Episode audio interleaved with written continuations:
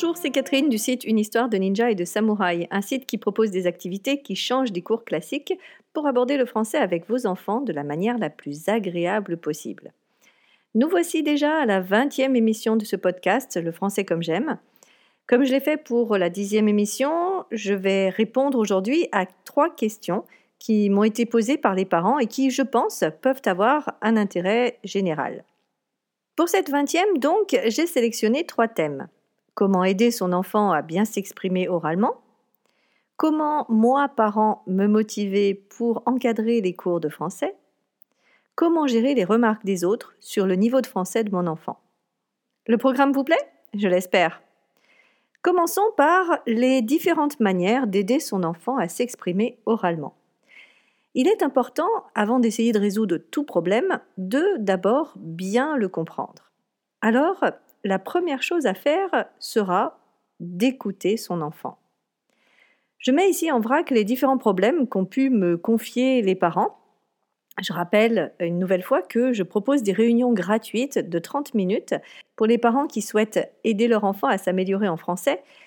Ils en ressortent toujours avec les idées vraiment plus claires et puis surtout un plan d'action défini. Ces réunions les aident vraiment à se décider, donc je vous invite euh, à prendre rendez-vous avec moi si vous souhaitez que nous en parlions.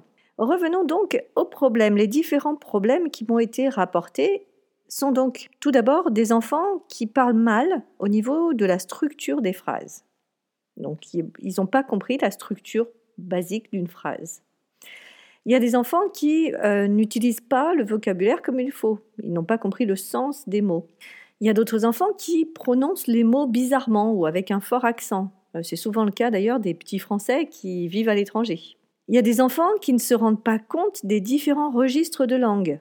Il y a le registre soutenu, courant, argotique, et eh bien tout ça est bien mélangé et donc il n'y a pas cette idée de registre de langue. Euh, il y a aussi des enfants qui refusent tout simplement de parler français parce qu'ils vivent à l'étranger et le français est une langue minoritaire à la maison, euh, ou alors parce que euh, ils sont étrangers et ils, vivent en France et euh, l'un des parents est français. Mais dans tous les cas, la langue est minoritaire à la maison et donc du coup, ils refusent de parler français. Plus vous formaliserez clairement le problème, plus la solution sera évidente. Une fois que vous avez mis le doigt dessus, voyez ce que vous faites actuellement et notez ce qui marche et ce qui ne marche pas. Je vous donne ici quelques réflexions. Tout d'abord, n'interrompez pas votre enfant pour le reprendre. Euh, non seulement c'est impoli, mais surtout, cela coupe son élan, cela coupe son enthousiasme, son envie de partager.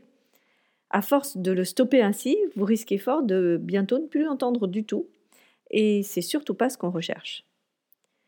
Pensez plutôt à la reformulation, mais seulement une fois qu'il a fini de donner toute son idée, qu'il a vraiment terminé de parler. La reformulation a l'avantage de montrer ce qu'il faut dire et d'éviter le il ne faut pas dire ça et les oh tu as mal dit là, qui au bout d'un moment ont tendance bien sûr à décourager même les plus motivés. Autre conseil, écoutez-vous. Oui, je rappelle un des quatre accords Toltec, que votre parole soit impeccable. Oui, je vous assure, c'est essentiel. J'aime aussi cette citation de Gandhi euh, qui dit Montrer l'exemple n'est pas la meilleure solution de convaincre, c'est la seule. Vous voulez que vos enfants soient polis, soyez polis vous aussi. Vous voulez qu'ils utilisent un vocabulaire plus large, utilisez vous-même un vocabulaire riche et varié. Vous voulez qu'ils ne parlent plus franglais, bannissez vous-même le vocabulaire anglais de vos paroles. Pour finir, euh, je suis persuadée que le meilleur moyen d'apprendre, c'est par la pratique. Et je vous invite à pratiquer le français le plus possible à la maison. Faire lire son livre à voix haute, même si au début, oui, euh, c'est aussi douloureux que le violon d'un débutant. Euh, faire du théâtre avec lui. faire aussi des jeux de rôle. Les enfants adorent jouer à faire semblant, donc faisons des jeux de rôle ensemble. Mais bref, pratiquer, pratiquer, pratiquer le français à la maison. Cette pratique sans gros efforts et avec bonne humeur va leur apporter bien plus que n'importe quel cours, car il sera associé à des moments partagés et privilégiés en famille. La deuxième question du jour concerne la motivation, non pas celle de nos enfants, mais la nôtre. Car oui, il nous faut, nous aussi, de la motivation pour se mettre tous les jours, sans rechigner, à la délicate corvée du français, mais aussi pour trouver cette énergie pour encourager nos enfants, pour ne pas s'énerver, pour ne pas avoir l'impression de perdre notre temps. Je pense que la première chose pour se motiver, c'est de bien se connaître. C'est de savoir quand est-ce qu'on est sur le point de craquer. C'est de connaître cette limite. C'est de connaître aussi notre état quand on est trop fatigué. Et puis, c'est aussi essayer de trouver soit un relais auprès de son conjoint, euh, soit simplement décider de décaler le cours pour le mettre à un meilleur moment. Mais vraiment, l'idée, c'est arriver à ne pas arriver à ce moment-là où, rien ne va, où, ça part euh, dans tous les sens, où on s'énerve, euh, où il y a des cris. Donc vraiment, ne pas arriver à ce niveau-là. Parce que ce moment s'ajoute au manque de motivation et sur le long terme, ça nous épuise. Si quand vous pensez cours de français, c'est d'abord les prises de tête avec votre enfant qui vous viennent à l'esprit, ça va être encore plus dur de s'y mettre. Donc soyez honnête avec vous-même et essayez de trouver le bon moment. Ensuite, la motivation, nous l'avons vu dans un précédent épisode, c'est très personnel. Nous avons chacun des déclencheurs différents pour passer à l'action. Quelques principes euh, sur lesquels je voudrais vous faire cogiter. Tout d'abord, lorsque l'habitude est ancrée, il est plus facile de s'y mettre. Planifiez au début, vous verrez que petit à petit, cela va devenir un réflexe. Si les moments de français sont clairement indiqués sur l'agenda, au bout d'un moment, on va même plus y penser et ça va devenir comme, euh, je sais pas, votre rituel du matin euh, ou comme se brosser les dents. On n'y pense même plus, on le fait par réflexe. Donc, pensez à en faire vraiment une habitude. Ensuite, on est plus motivé quand on fait quelque chose qu'on aime. C'est évident, mais je vous assure, c'est une réalité. Euh, malheureusement, le français n'est pas la tasse de thé de tout le monde. Donc essayez de voir les choses autrement. Essayez de voir que c'est un moment privilégié avec votre enfant. Euh, vous pouvez aussi trouver une méthode qui vous convienne à vous aussi, une méthode euh, rigolote, sympa, qui vous parle finalement.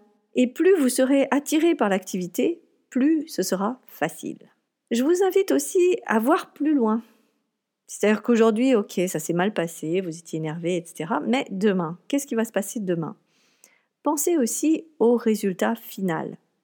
Quand on souhaite faire du sport, si on pense à tous les efforts que l'on va faire pendant l'heure, on n'a vraiment pas envie d'y aller et les baskets restent dans le placard.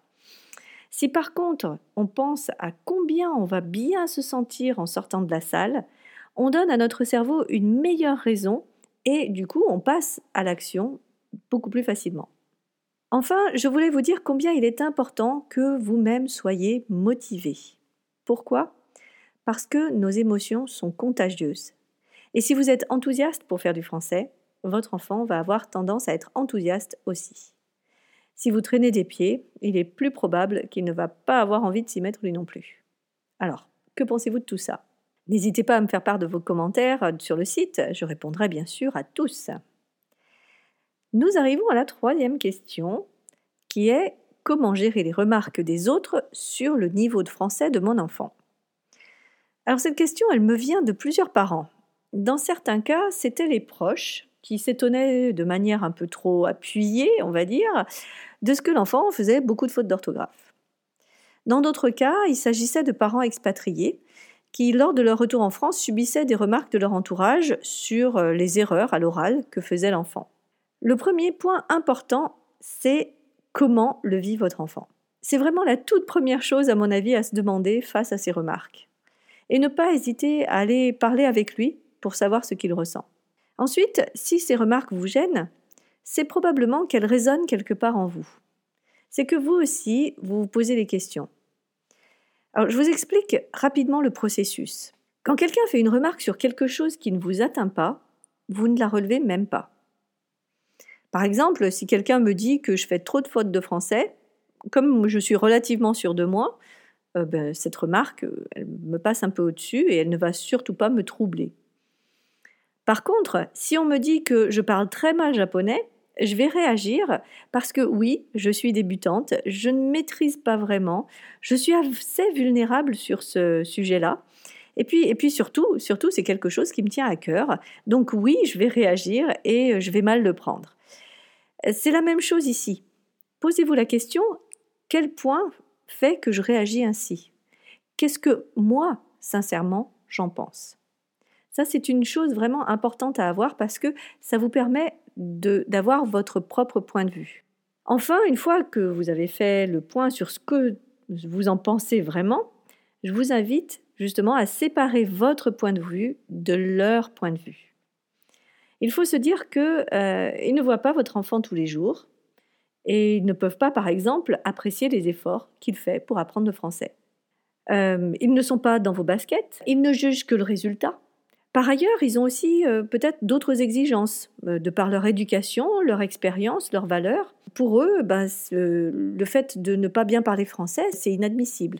Alors que pour vous, ben vous, êtes, euh, vous êtes dans un cadre, vous avez un environnement, vous avez un passé, vous avez votre propre expérience, ce qui fait que ben, le français, pour le moment, eh bien, euh, c'est comme ça. Donc vraiment se dire que voilà, on a notre point de vue, mais il y a aussi leur point de vue. Respectez le leur et demandez à ce qu'ils respectent le vôtre. Voilà, c'était la dernière question du jour.